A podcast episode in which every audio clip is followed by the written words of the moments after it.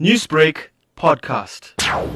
Long-term visa is directed more to investors into Mauritius. No, the long-term does not allow you to come and work as a laborer in Mauritius. So basically it's looking for foreign investments for people to come and work. The taxes is like 15%.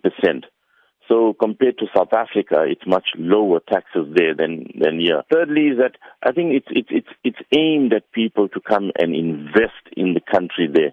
So what this long-term visa means is that you could come, enter the country without applying for a visa, and thereafter, if you have thoughts of staying over and making Mauritius as a destination of yours to stay forever or to conduct your businesses from, then you would be able to stay for 180 days and converting it to, from a tourist visa, you could convert it then to a premium long stay visa. Yes, it has great advantages.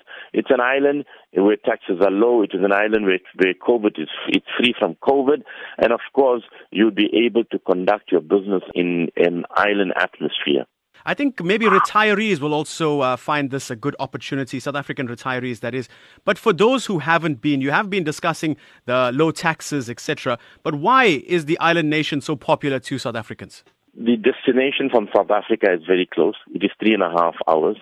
So if you have family and relatives that are living in South Africa, you'll be able to access them within 3.5 hours of flight. Secondly, South Africa compared to Mauritius, it is an island, exotic island. It provides the atmosphere of, perfect for retirement ages. So I think that is one of the advantages of those for Mauritius itself. And the other very important thing is the taxation. So, the greatest fear, if you look at South Africans, especially those that are aged today, COVID is one of the greatest concerns for South Africans that are aged. And I think Mauritius being a country that has brought their cases down to zero in such a short time gives comfort to those that are aged to move over to Mauritius and conduct their businesses for the next 180 days with peace of mind. And finally, what about holiday options for those who might want to escape the second wave of the virus in South Africa? Is Mauritius open for tourism at the moment? It is very unclear at this stage in time.